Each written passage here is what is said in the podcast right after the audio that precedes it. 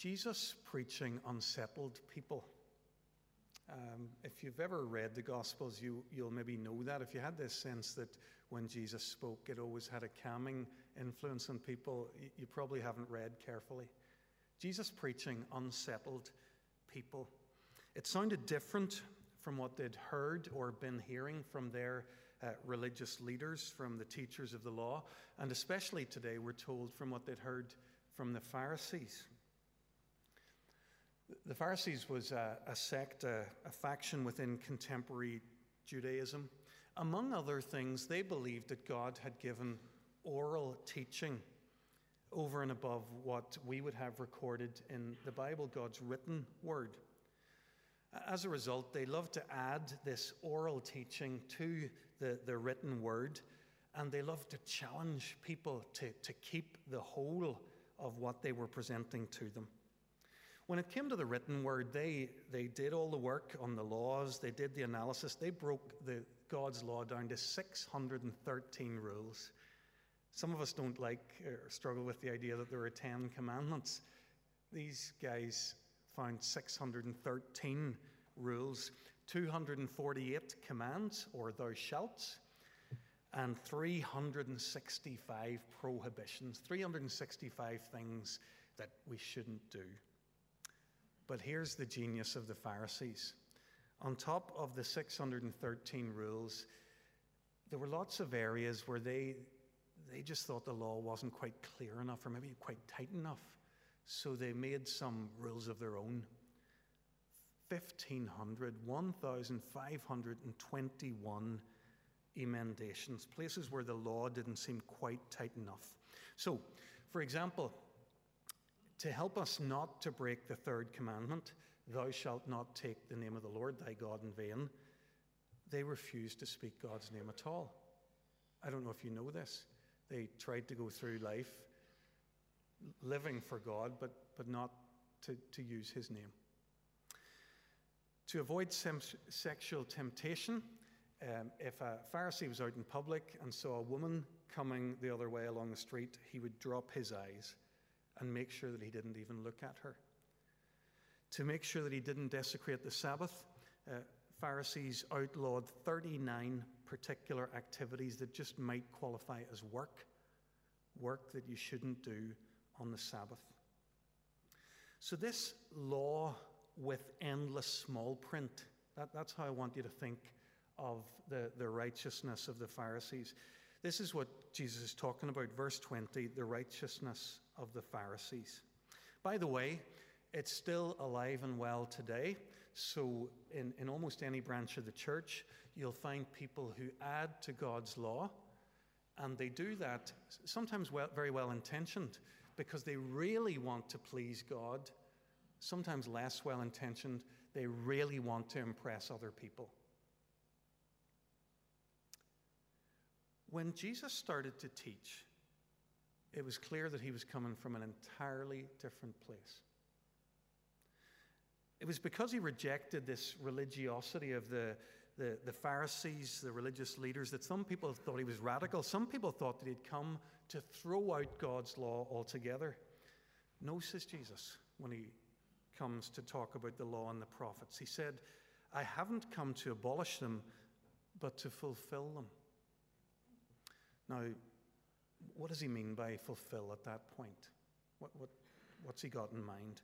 It could mean simply that he came to obey the law, and that certainly included. Jesus will have obeyed the law. It could mean that Jesus came to complete or finish the law, and that's certainly true as well, and we see that spelt out in other parts of the New Testament.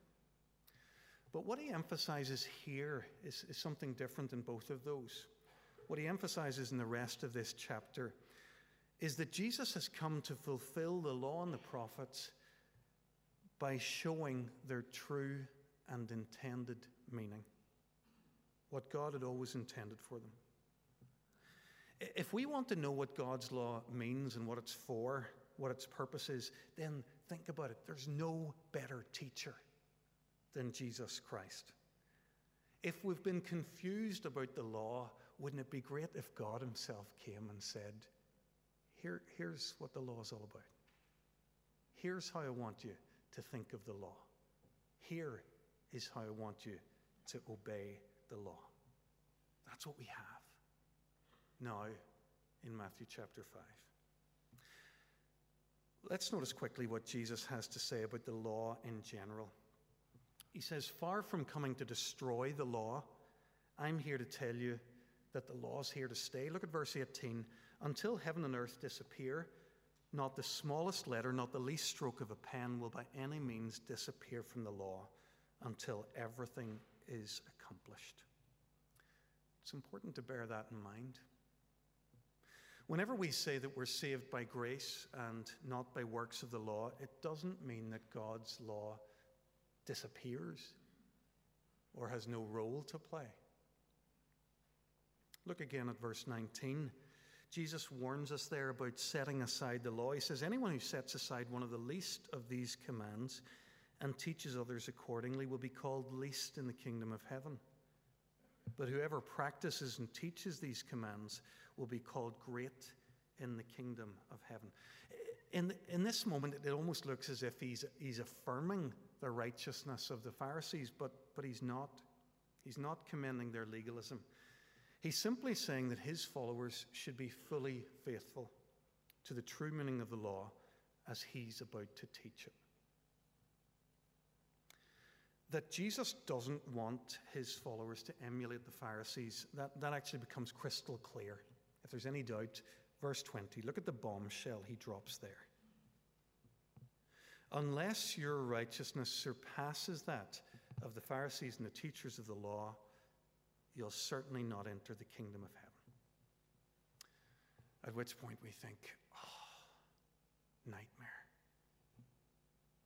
What, Jesus, surely that's an impossible standard. Moses' law was already beyond our reach. And then these Pharisees have come and they've raised the bar even higher. Have you come to, to raise the bar higher still? Are you meaner than Moses and harder than the Pharisees? No, says Jesus. I have something entirely different in mind. Your righteousness will be greater than that of the Pharisees and the teachers of the law when you join with me in my understanding, my way of understanding and keeping the law. Whenever you stop trying to be legalistic rule keepers, hoping to impress God or other people, whenever you stop using the law as the minimum that you need to do to please God so that you can then go away and live life all on your own terms. Your righteousness will be greater than that of the Pharisees whenever you see, begin to see life as a glorious opportunity to do good.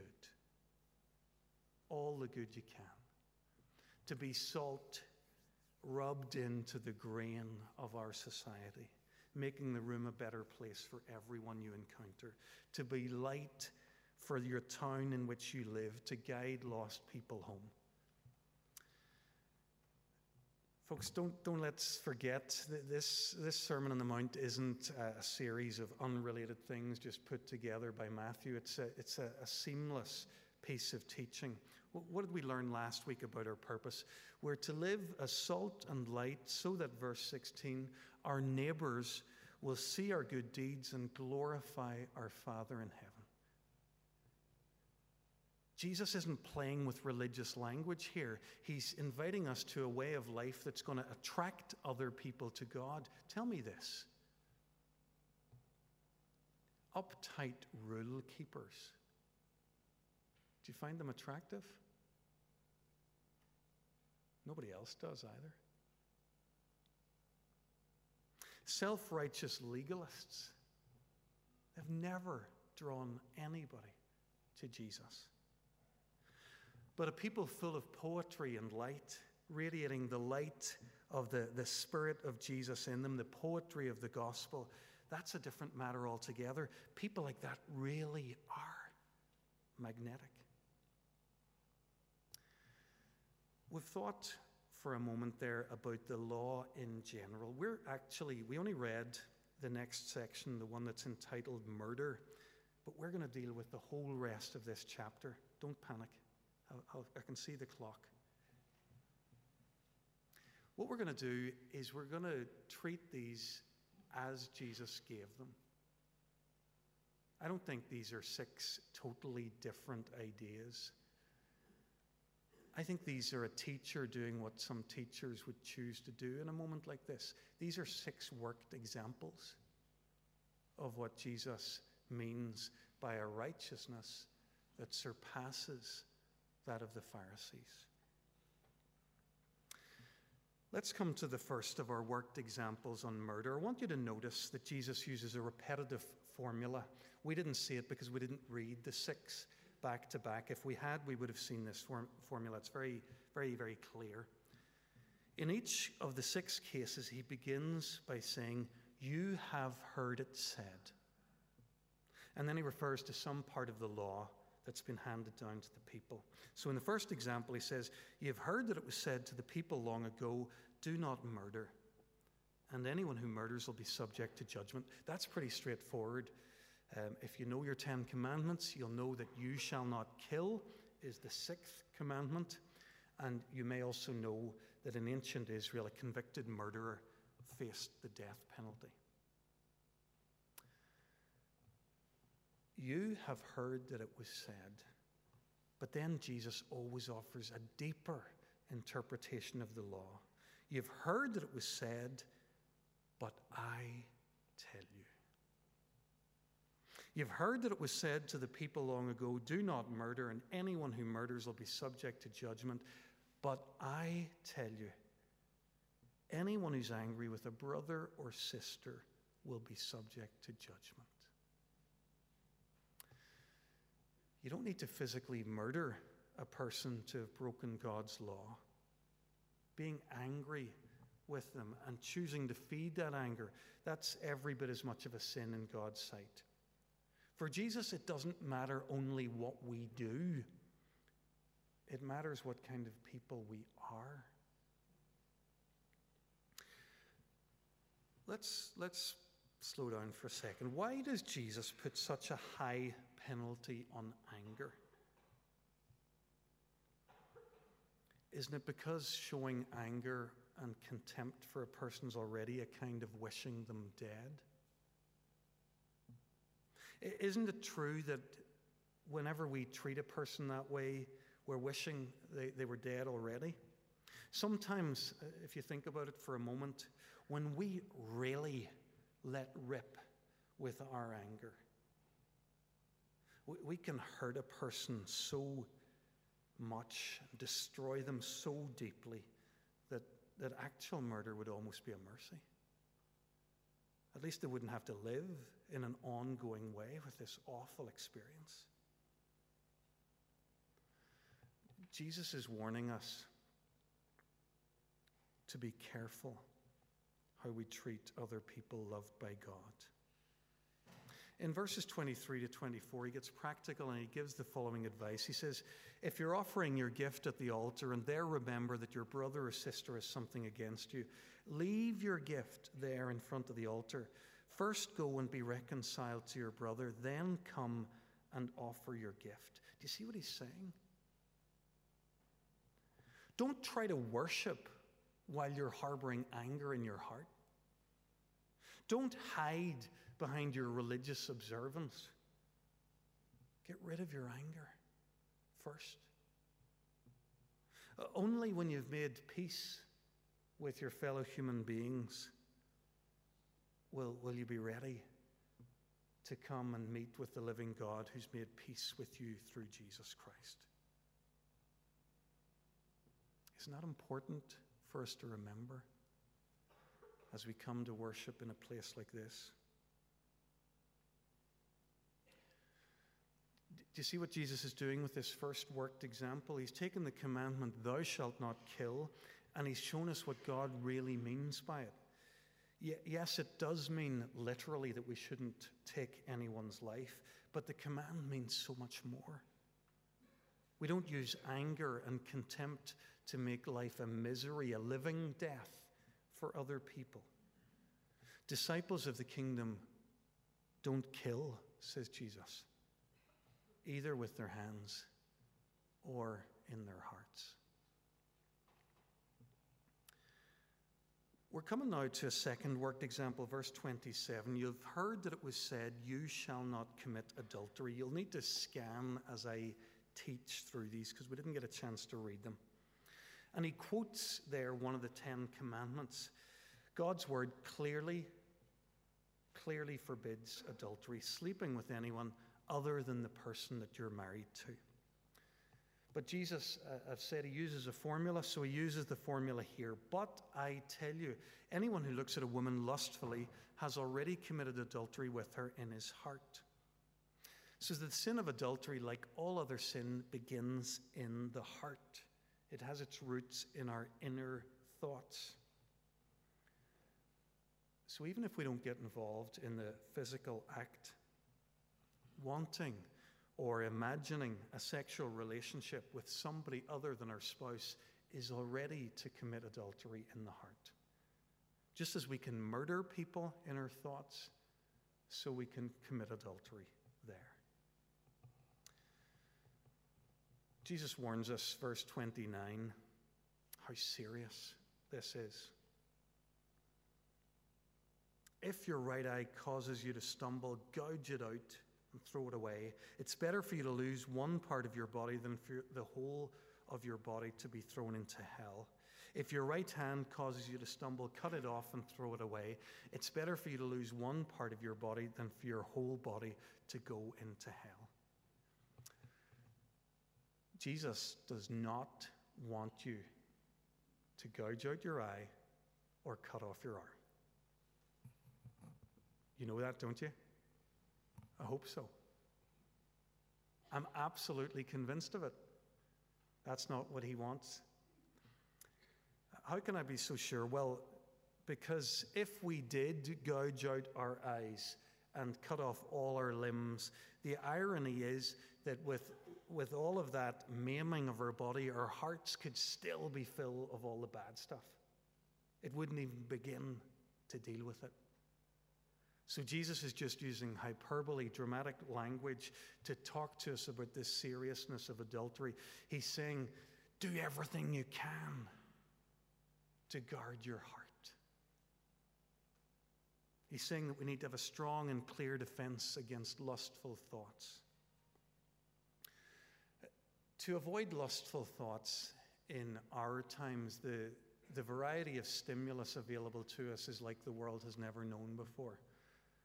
I'm talking about pornography. If I talked to a previous generation, pornography existed but was hard to access. I'm talking now to a generation where it's almost unavoidable. Pornography is ruining lives the world over. We've come to a point, and, and I'm surprised, I, I wasn't sure we'd reach this stage, but we have, We've reached a stage that people who have no Christian morality have begun to talk about how damaging pornography is. A couple of months ago, Billie Eilish spoke of her addiction to watching pornography from the age of 11, how it gave her nightmares, how it messed her up when she started dating. Speaking on the Howard Stern show, she said, this is a woman who doesn't, as far as I know, have any reason to, to have a, a, a recognizable Christian morality. Here's what she says I think porn's a disgrace. I think it destroyed my brain. I feel incredibly devastated that I was exposed to so much porn. She may not yet be a disciple of Jesus Christ, but already she understands Jesus' strong warning against feeding unhealthy and lustful thoughts that will destroy our hearts. Do you see what Jesus has done with this second worked example? He, he reminds us that keeping right outwardly uh, by avoiding the physical act of adultery, it, it doesn't, doesn't prevent our hearts being full of filth.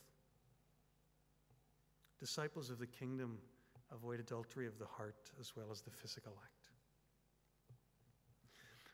Before we look at the third of these worked examples, let me point out Jesus isn't trying, he, these are worked examples for the point that he's making higher up in the text.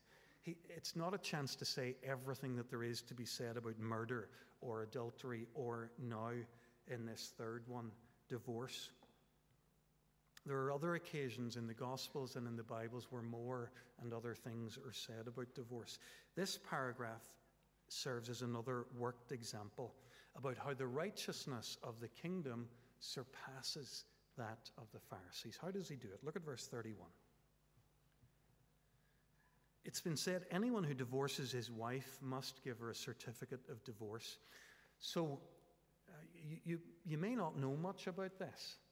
The law of Israel allowed for divorce so long as the woman was given a proper certificate.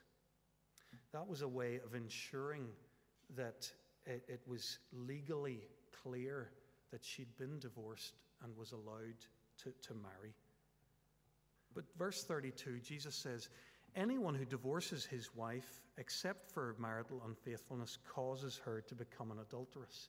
Now we've got to think about what he's saying here. In the economic realities of that day, you couldn't survive as a single woman, it wasn't an option. The only way would have been through adultery, or sorry, through, uh, uh, through prostitution. So, whenever a husband puts aside his wife, he's forcing her, in effect, into a second marriage. Prostitution or another marriage, which could have felt to her like a form of adultery. What Jesus is dealing with in this passage is actually only quite a small thing if we want to keep it on subject. He's challenging the moral smugness, read it in the text, of the men who've gotten rid of their wives but think they're okay because they have the right paperwork. Paperwork or no paperwork, Jesus tells us that it's not okay to treat lightly the very marriage commitment that God takes seriously. Friends, we can't take time this morning because it's not our purpose to say everything that could be said about divorce. I do want to say this I'm aware of the deep hurt that divorce brings, that it brings to any family that's impacted by it, that it's brought into this church family.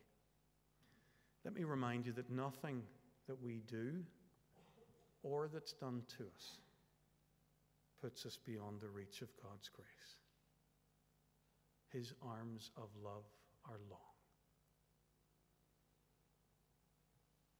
Let's hear too these words of Jesus and recommit ourselves to faithfulness in our marriages. Disciples of the kingdom don't look for ways out of their commitments.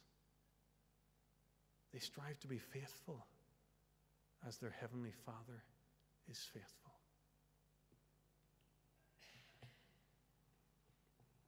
In verse 33, the subject is that of keeping promises or oaths. Again, you've heard that it was said to people long ago do not break your oath but fulfill to the Lord the oaths you have made. Uh, that's not a direct quote from the Old Testament, but it's very much in keeping with the spirit of God's law in general. If you make a promise or swear to do something, your promise is binding. Jesus says something remarkable on the subject. He says, But I tell you, don't swear at all. Simply let your yes be your yes and your no be your no. A person's word, whether it's yes or no, should be enough. Just think about this, folks. Real life bears this out. Whenever our word is absolutely reliable, then we don't need to make long and elaborate promises. You'll know what I'm talking about. The more a person says, I, I promise, I swear, I swear on this, that, or the other, If you're a wise person, you're saying to yourself, hmm, methinks you protest too much.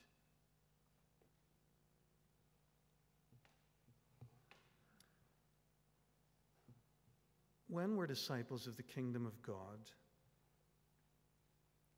we learn to speak the truth. And anybody who keeps company with us on a regular basis knows that our yes is our yes and our no is our no. And it's on that basis, not of the oaths that we make, that they trust us.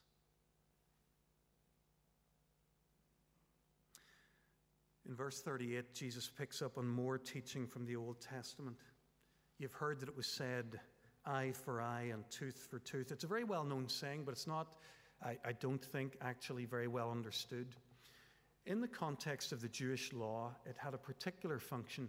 It acts to limit the revenge that you take on somebody who's harmed you. So if somebody knocks out one of your teeth, you're allowed to go and knock out one of their teeth. Now, that's probably quite hard to do. Probably quite hard to knock out exactly the right number of teeth, but, but the law allowed it.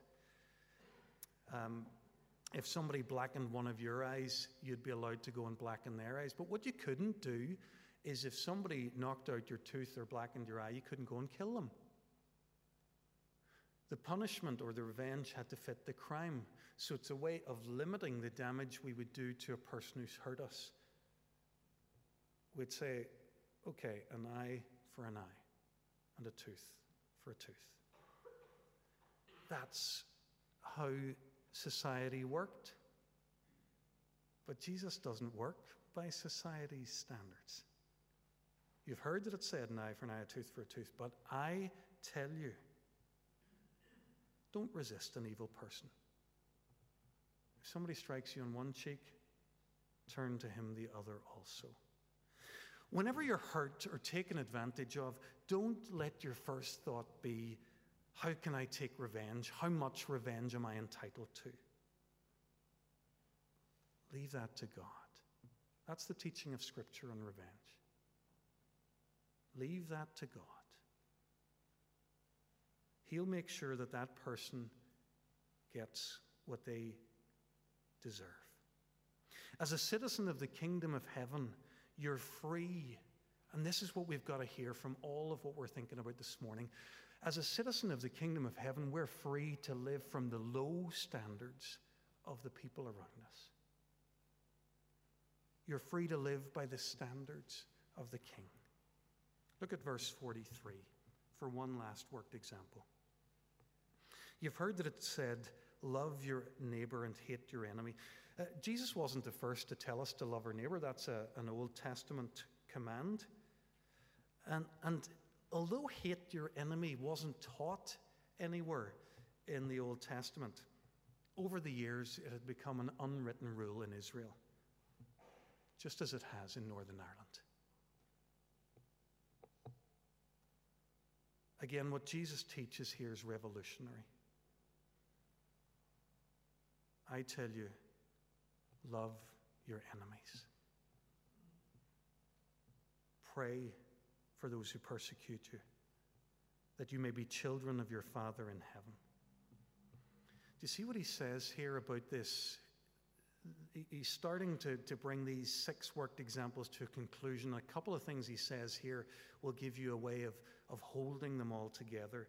He says that loving our enemies, or indeed acting in any of the ways he's talked in these previous five worked examples. Whenever we live this way, we show the family likeness. We show that we're like our Father. He causes his sun to rise on the evil and the good, and he sends his rain on the righteous and the unrighteous. Jesus' point's very simple God is gracious even to people who reject him. If he wasn't, the flood of Noah's time would happen every day. He's gracious even to people who reject him. When we love our enemies, we're imitating our gracious Father God. Jesus um, is a wise teacher, so sometimes what he says just has that ring of truth and wisdom and honesty. Look at what he says. If you love those who love you, what reward will you get? Are not even the tax collectors doing that? Folks, being nice to your friends isn't anything. Paramilitaries in the height of the Troubles were probably very loyal to each other at points along the way. That's not, there's nothing there. That's nothing. It's when we can reach beyond our own community to love another or a person who's classified as our enemy, then we start to have that godly, uh, that godly light in us. We're finished here for this morning. In verse 48, Jesus summarizes everything that he said about God's law. He tells his disciples, Be perfect then, as your Father in heaven is perfect. This is interesting.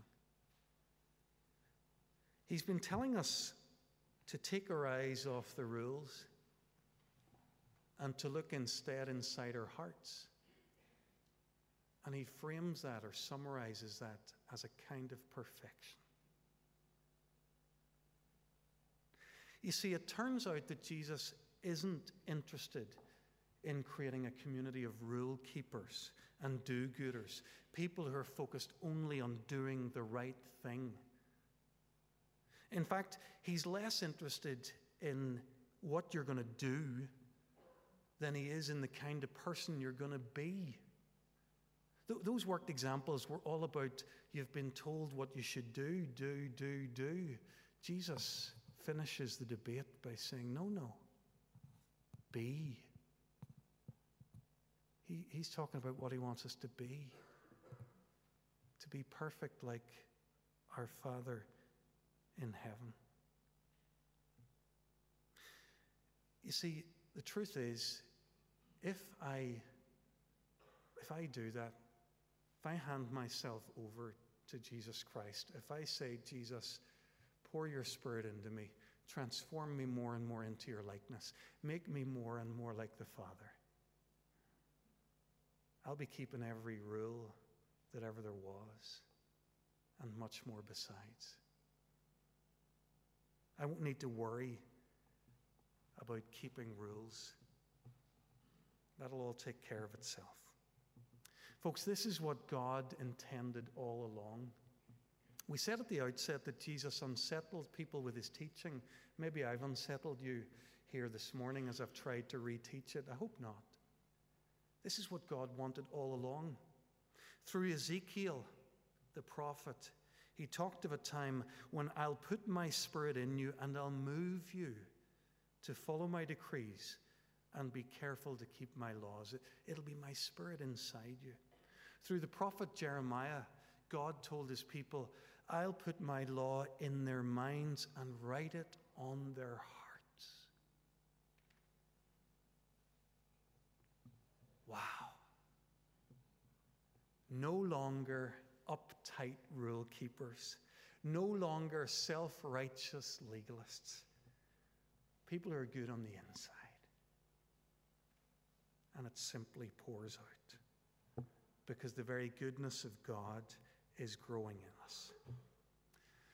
Folks, that's what Jesus Christ is talking about when he talks about a righteousness that surpasses that of the Pharisees. It's the righteousness that He wants to give to you and to me. Shall we ask Him for it? Let's pray.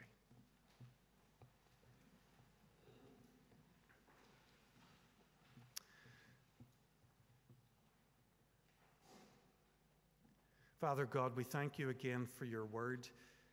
Thank you for helping us to see more clearly what your designs for us are. Uh, Lord, your, your heart for us isn't that we're people who print out lists of rules and try to tick them off and keep them. Lord, you don't want us to earn merit with you by keeping rules or to try and impress each other by our, our legalisms. Lord, you have something much more for us. You want to give us the very presence of your Spirit in our hearts. You want their lives to be changed as the fruit of your Spirit grows and makes us into people who naturally love God, love our neighbor as ourselves, and bless others.